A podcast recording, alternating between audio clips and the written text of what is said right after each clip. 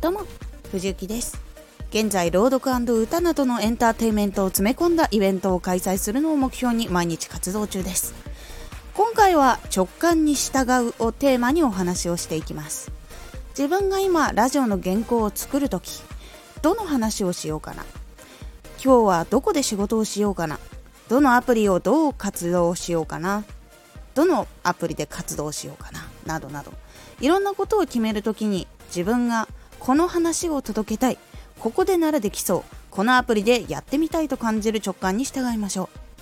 この時に自分が今したい話よりもこっちの方がいいのかな。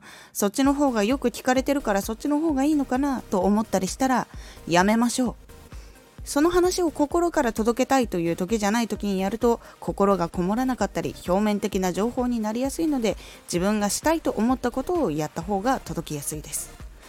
どこで仕事しようやアプリについてもそうです。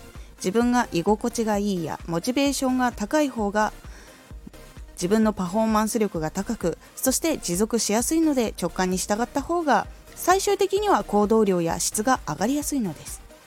成功に近づくためには調べることチャレンジすることが多くなってきてその中でさらに多くのことをやっていかないとなりません。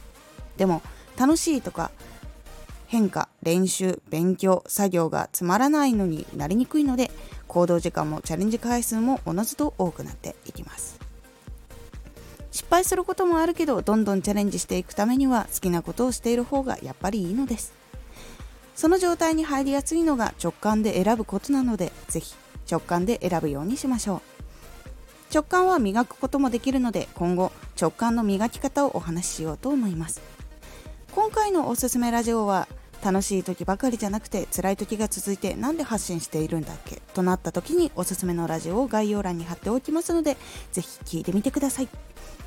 このラジオでは発信を始めたての人や活動している人へのお役立ち情報ややり方をお伝えしているラジオです。